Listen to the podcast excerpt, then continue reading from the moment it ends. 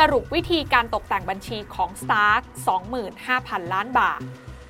เรื่องนี้นับว่าเป็นข่าวใหญ่ในวงการตลาดทุนของปีนี้เลยก็ว่าได้นะคะ หลังจากที่บริษัท Stark Corporation จำกัดมหาชน บริษัทที่เคยติดอันดับ 1 ในร้อยบริษัทที่ใหญ่ที่สุดในตลาดหลักทรัพย์แห่งประเทศไทยเนี่ยนะคะ ได้ออกมายอมรับค่ะว่าบริษัทนั้นมีการตกแต่งบัญชีขึ้นจริง แล้วก็เป็นการตกแต่งบัญชีในหลายแง่มุมที่มีมูลค่ารวมกันประมาณ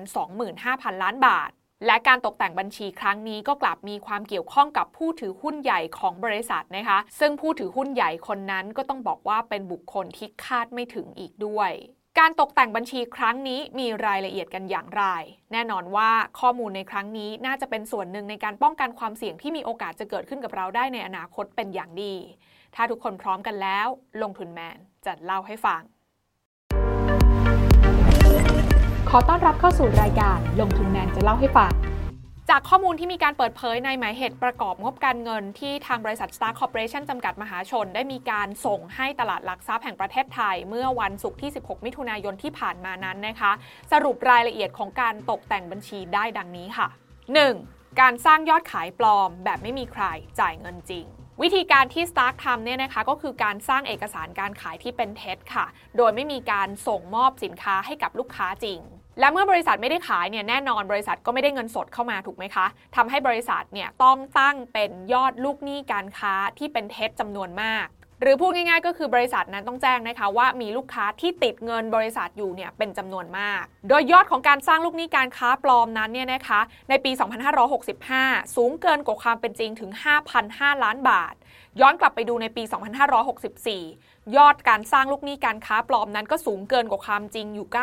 923 ล้านบาท และไม่ใช่แค่นั้นค่ะ เมื่อมองย้อนไปก่อนปี 2564 ก็มีการตั้งลูกหนี้การค้าปลอมที่สูงเกินกว่าความเป็นจริงถึง 97 ล้านบาทด้วยกัน พอฟังจากตัวเลขตรงนี้แล้วก็จะเห็นภาพนะคะว่าเขามีการปลอมลูกหนี้การค้าตรงนี้เนี่ยมานานแล้วนะคะ ปลอมมาตั้งแต่ก่อนปี 2564 แล้ว โดยช่วงแรกๆเนี่ยก็เป็นการปลอมในตัวเลขระดับหลัก 10 ล้านบาท แต่พอมาถึงปี 2565 ปีที่ผ่านมาเนี่ยก็ปลอมแต่ระดับ5,500ล้านบาทกันเลยทีเดียว ดังนั้นเมื่อมาคำนวณยอดขายปลอมที่ไม่มีใครจ่ายเงินให้บริษัทจริงเนี่ยนะคะ รวมๆกันก็สูงถึง 6,025 ล้านบาทค่ะ 2. สร้างยอดขายปลอม แบบจ่ายเงินโดยพวกเดียวกันเอง วิธีการที่บริษัทสตาร์ทำเนี่ยนะคะก็คือทำเอกสารการขายให้แก่คนในกลุ่มเดียวกันค่ะ แล้วก็ชำระเงินกันเอง โดยไม่มีการจัดส่งสินค้าจริง ในปี 2565 นั้นมียอดขายปลอมนี้จำนวน 1,890 ล้านบาทนะคะ โดยบริษัทนั้นนะคะออกมาบอกค่ะว่าเป็นการรับชำระเงินจากบริษัทที่ชื่อว่า Asia Pacific Drilling Engineering จำกัดนะคะ ซึ่งเป็นบริษัทที่มีความเกี่ยวข้องกับผู้ถือหุ้นใหญ่รายหนึ่ง และบริษัทไทย Cable International จำกัด ซึ่งถือว่าเป็นบริษัทย่อยของกลุ่มกิจการ ข้อที่ 3 จ่ายภาษีมูลค่าเพิ่ม เพื่อสร้างยอดขายปลอมให้ดูเหมือนจริง ปกติแล้วเนี่ยนะคะการขายสินค้าของบริษัทเนี่ยจะต้องมีการจ่ายภาษีมูลค่าเพิ่มหรือ VAT 7%ใช่ไหมคะ แต่การที่กรมสัมภากรนั้นไม่ได้ผิดสังเกตกับกรณีของ Stark เนี่ยก็เป็นเพราะว่าบริษัทนั้นเนี่ยนะคะยอมที่จะจ่าย VAT 7%เพื่อสร้างยอดขายปลอมขึ้นมาจึงทำให้บริษัทเนี่ยนะคะต้องมาตัดจำหน่ายรายการภาษีเพื่อสร้างยอดขายปลอมนี้มูลค่า 611 ล้านบาทออกไป 4. การสร้างรายจ่ายปลอมให้พวกเดียวกันเองสำหรับประเด็นนี้เนี่ยนะคะวิธีการที่ Stark ทำก็คือบริษัทนั้นมีการแกล้งเป็นการสั่งซื้อสินค้านะคะเพื่อที่จะบันทึกเป็นรายจ่ายของบริษัท แต่ทีนี้เนี่ยบริษัทไม่ได้รับของมาจริง ๆ แล้วจะทำยังไงล่ะคำตอบก็คือในวิธีการบันทึกบัญชี Stark เนี่ยนะคะลงบัญชีเป็นการจ่ายเงินล่วงหน้าค่ะ เพื่อที่จะซื้อสินค้าของบริษัท แล้วก็ให้คนที่รับเงิน หรือบริษัทที่รับเงินเนี่ยนะคะเขาลงบัญชีเป็นว่าเขาเนี่ยติดหนี้ที่จะต้องส่งสินค้าให้กับบริษัท Stark คำถามต่อมาที่หลายคนน่าจะอยากรู้ก็คืออ้าวแล้วเงินสดที่จ่ายออกจาก Stark ล่ะไปไหนผู้ตรวจสอบบัญชีนั้นนะคะ พบว่าเงินสดตรงนี้เนี่ยไม่ได้ถูกวิ่งไปที่บริษัทคู่ค้าของ Stark ที่ทำการสั่งซื้อของนะคะ แต่กลับเป็นการจ่ายออกไปให้กับบริษัท Asia Pacific Drilling จำกัด ซึ่งอย่างที่ได้เล่าไปตอนต้นแล้วนะคะ ว่าเป็นบริษัทที่เกี่ยวข้องกับผู้ถือหุ้นใหญ่รายหนึ่งของ Stark และเงินจำนวนนี้เนี่ยก็มีมูลค่าสูงถึง 1451 ล้านบาทกันเลยทีเดียว ฟังมาถึงตรงนี้เนี่ยนะคะหลายคนน่าจะพอเชื่อมภาพได้แล้วใช่ไหมคะว่า บริษัทนี้เนี่ยเป็นบริษัทเดียวกันนะคะที่จ่ายเงินให้กับ Stark เพื่อสร้างยอดขายปลอม หรือจะแปลความง่ายๆก็คือ Stark เนี่ยนะคะมีการจ่ายเงินเพื่อสั่งซื้อสินค้าปลอม จากบริษัทเนี้ยที่ชื่อว่า Asia Pacific Drilling Engineering จำกัด แล้วก็เอาเงินส่วนเนี้ยที่จ่ายให้กับบริษัทนี้เนี่ยนะคะ ให้บริษัทนี้เนี่ยวนกลับมาสั่งซื้อสินค้าจาก Stark อีกทีหนึ่ง และที่พีคไปกว่านั้นเนี่ยนะคะผู้ตรวจสอบบัญชีพบว่าเหตุการณ์ต่างๆ เหล่านี้เนี่ยเกิดขึ้นในช่วงเดือนพฤศจิกายน ถึงเดือนธันวาคมของปี 2565 ที่ผ่านมานี้เอง นั่นหมายความว่าเหตุการณ์ทั้งหมดนั้นเพิ่งจะเกิดขึ้นมาไม่นาน 5. การล้างลูกหนี้โดยสร้างรายการรับชำระเงินที่ไม่มีอยู่จริงจากต่างประเทศ เมื่อบริษัทเนี่ยมีการตั้งลูกหนี้เยอะ ๆ ขึ้นมาเนี่ยนะคะ แน่นอนค่ะว่างบการเงินก็จะดูไม่ค่อยดีใช่ไหมคะดูเหมือนกับว่าขายของไปแล้วเก็บเงินไม่ได้ จะมีปัญหาเรื่องสภาพคล่องหรือเปล่า บริษัทเนี่ยนะคะก็เลยไปตั้งรายการชำระเงินปลอมจากต่างประเทศเข้ามาค่ะ เพื่อที่จะให้รายการชำระเงินตรงเนี้ยมาลดในส่วนที่เป็นลูกหนี้ค้างชำระอยู่เนี่ยนะคะ มูลค่า 6,086 ล้านบาท และจากการที่ผู้ตรวจสอบบัญชีเขาย้อนรอยกลับไป track เส้นทางการชำระเงินตรงนี้ ก็พบว่าเป็นการรับชำระเงินมาจากบริษัท Asia Pacific Drilling Engineering จำกัดอีกแล้วนะคะ หรือพูดง่ายๆก็คือ Stark เนี่ยค่ะ เอาเงินของบริษัทเนี่ยไปสั่งซื้อสินค้าปลอมจากบริษัทนี้ถูกไหมคะ บริษัทนี้เนี่ยนะคะเขาก็ได้เงินมาก้อนหนึ่ง เงินสดก้อนนี้เนี่ยเขาเอามาทำอะไรบ้าง นอกจากจะเอามาสั่งซื้อสินค้ากลับจาก Stark ซึ่งเป็นการสั่งซื้อสินค้าปลอมๆจาก Stark แล้วเนี่ยนะคะ ยังเอาเงินก้อนนี้เนี่ยวนกลับมาล้างลูกหนี้ในปีก่อนด้วย เรื่องราวทั้งหมดนี้นะคะต้องบอกว่าผู้บริหารนั้นได้ออกมายอมรับแล้วนะคะว่ามีการตกแต่งบัญชีเกิดขึ้นจริง แล้วก็มีการปรับปรุงรายการบัญชีให้ถูกต้องแล้วนะคะคำถามก็คือว่าหลังจากที่ปรับปรุงรายการบัญชีเหล่านี้ให้ถูกต้องแล้วเนี่ยผลมันคืออะไรกันบ้าง แต่ก่อนที่จะไปดูผลตรงนั้นเนี่ยนะคะ ขอมาสรุปอีกทีกับ 5 ประเด็นในการตกแต่งบัญชีของ Star ก่อนค่ะ ประเด็นแรกค่ะ สร้างยอดขายปลอมแบบไม่มีใครจ่ายเงินให้บริษัทจริง มูลค่า 6,025 ล้านบาท 2. ค่ะ สร้างยอดขายปลอมแบบจ่ายเงินโดยพวกเดียวกันเอง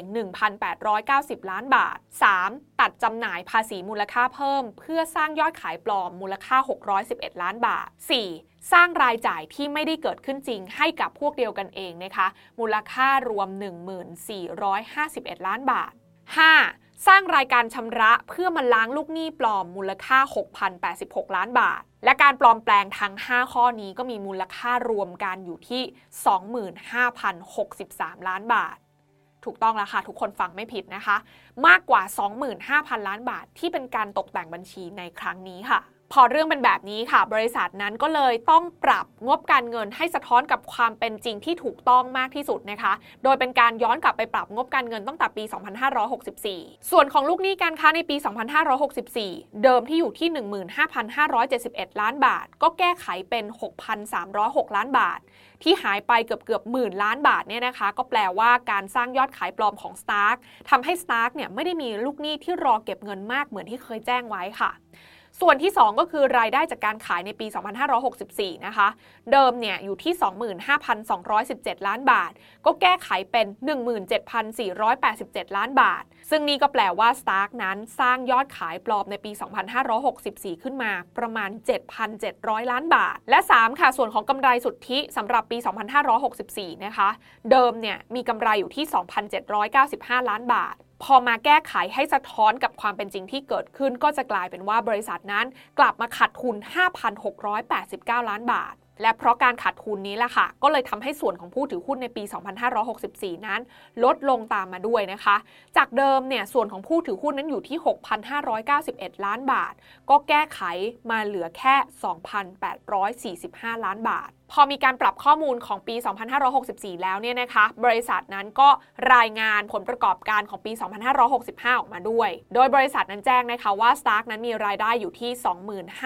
25,213 ล้านบาท และขาดทุนอยู่ที่ 6,651 ล้านบาท นั่นแปลว่าถ้าเรารวมตัวเลข 2 ปีของงบการเงินปี 2564 กับปี 2565 จะเห็นว่า Stark นั้นขาดทุนรวมกันใน 2 ปีนี้สูงถึง 12,340 40 ล้านบาททำให้ล่าสุดนั้นนะคะ Stark จะมีส่วนของผู้ถือหุ้นติดลบอยู่ที่ 4,403 ล้านบาท จากการขาดทุนจากการดำเนินงาน และการปรับปรุงรายการที่ผิดพลาด ซึ่งขั้นตอนต่อไปจากนี้นะคะ Stark ก็น่าจะต้องขอยื่นต่อศาลล้มละลาย เพื่อเข้ากระบวนการฟื้นฟูกิจการต่อไป ดังนั้นนะคะ เพื่อเป็นการสรุปภาพทั้งหมดให้ทุกคนเข้าใจอีกครั้ง ก็จะเห็นว่า Stark นั้นมีการตกแต่งบัญชีจริง และการตกแต่งบัญชีตรงนี้ก็เกิดขึ้นมานานแล้วด้วยนะคะ แล้ววันนี้ค่ะ ทุกอย่างก็ได้ถูกเปิดเผยออกมา ให้ทุกคนได้รับรู้ถึงข้อเท็จจริง แต่ที่น่าตกใจไปกว่านั้นค่ะ บริษัทที่มีความเกี่ยวโยงกับการตกแต่งบัญชีครั้งนี้ ก็คือบริษัทที่ชื่อว่า Asia Pacific Drilling Engineering จำกัด ซึ่งเป็นบริษัทที่มีความเกี่ยวข้องกับผู้ถือหุ้นใหญ่รายหนึ่งของ Stark เอง ต้องยอมรับเลยนะคะว่ากรณีของ Stark ในครั้งนี้นับเป็นบทเรียนที่ดีค่ะ ที่จะมาเตือนใจนักลงทุนในบ้านเรานะคะว่า ไม่ว่าเราจะมั่นใจในเรื่องของงบการเงินแค่ไหน และเราจะไปอ้างอิงว่างบการเงินของบริษัทนี้ถูกตรวจสอบโดยบริษัทที่มีความน่าเชื่อถือขนาดไหนก็ตาม อย่างกรณีของ Stark เองเนี่ยนะคะบริษัทที่ตรวจสอบบัญชีให้เขาเนี่ยก็อยู่ใน Big 4ดังนั้นค่ะ วิธีที่อาจจะช่วยลดความเสี่ยงเหล่านี้ได้ก็คือ 1. เมื่อเราลงทุนแล้วนะคะ ก็อย่ามั่นใจอะไรมากจนเกินไปค่ะ ความเสี่ยงเกิดขึ้นได้เสมอนะคะ เราต้องเผื่อโอกาสที่จะผิดพลาดไว้ด้วย 2. การกระจายการลงทุนนั้นสำคัญมากนะคะลองจินตนาการดูว่าถ้ามีใครสักคนทุ่มเงินทั้งหมดที่มีไปกับการลงทุนในหุ้นสตาร์กเขาอาจจะไม่เหลืออะไรเลย 3. ไม่กู้ยืมเงินคนอื่นมาลงทุน อย่างกรณีของสตาร์กแล้ว นอกจากจะไม่เหลืออะไรแล้วเนี่ยนะคะ เราอาจจะมีภาระหนี้สินเพิ่มเติมด้วย หากเราไปกู้ยืมเงินคนอื่นมาลงทุน 4. มองข้อมูลให้รอบด้านนอกเหนือไปจากตัวเลขในงบการเงินเพียงอย่างเดียวค่ะ อย่างกรณีของ Stark เนี่ยนะคะเขาก็มี red flag เกิดขึ้นเป็นระยะเหมือนกัน อย่างเช่นการที่เขาเนี่ยนะคะ อยู่ดีๆ ก็ยกเลิกดีลในการเข้าซื้อกิจการหลังการเพิ่มทุนได้สำเร็จ หรือแม้กระทั่งย้อนกลับไปค่ะ ในการเลือกเข้าตลาดหลักทรัพย์ โดยวิธีของการ backdoor listing และท้ายที่สุดนะคะ เมื่อเราเห็นสัญญาณความผิดปกติต่างๆ นั้นเกิดขึ้นเนี่ย ก็อย่าเข้าข้างตัวเองมากจนเกินไปค่ะว่า สัญญาณความผิดปกตินั้นไม่น่าจะมีอะไร เพราะการบริหารความเสี่ยงนั้นเป็นสิ่งที่สำคัญมาก ๆ ในการลงทุนนะคะ ตามที่วอร์เรน บัฟเฟตเคยบอกไว้นะคะ ว่ากฎข้อแรกอย่าขาดทุน และกฎข้อที่ 2 คืออย่าลืมกฎข้อที่ 1 นั่นเอง การลงทุนในความรู้ไม่มีความเสี่ยง ผู้ลงทุนควรกดติดตามลงทุนแมนได้ในทุกช่องทาง เริ่มจาก Subscribe และกดกระดิ่งช่อง YouTube ของลงทุนแมนไว้ ตอนนี้เลย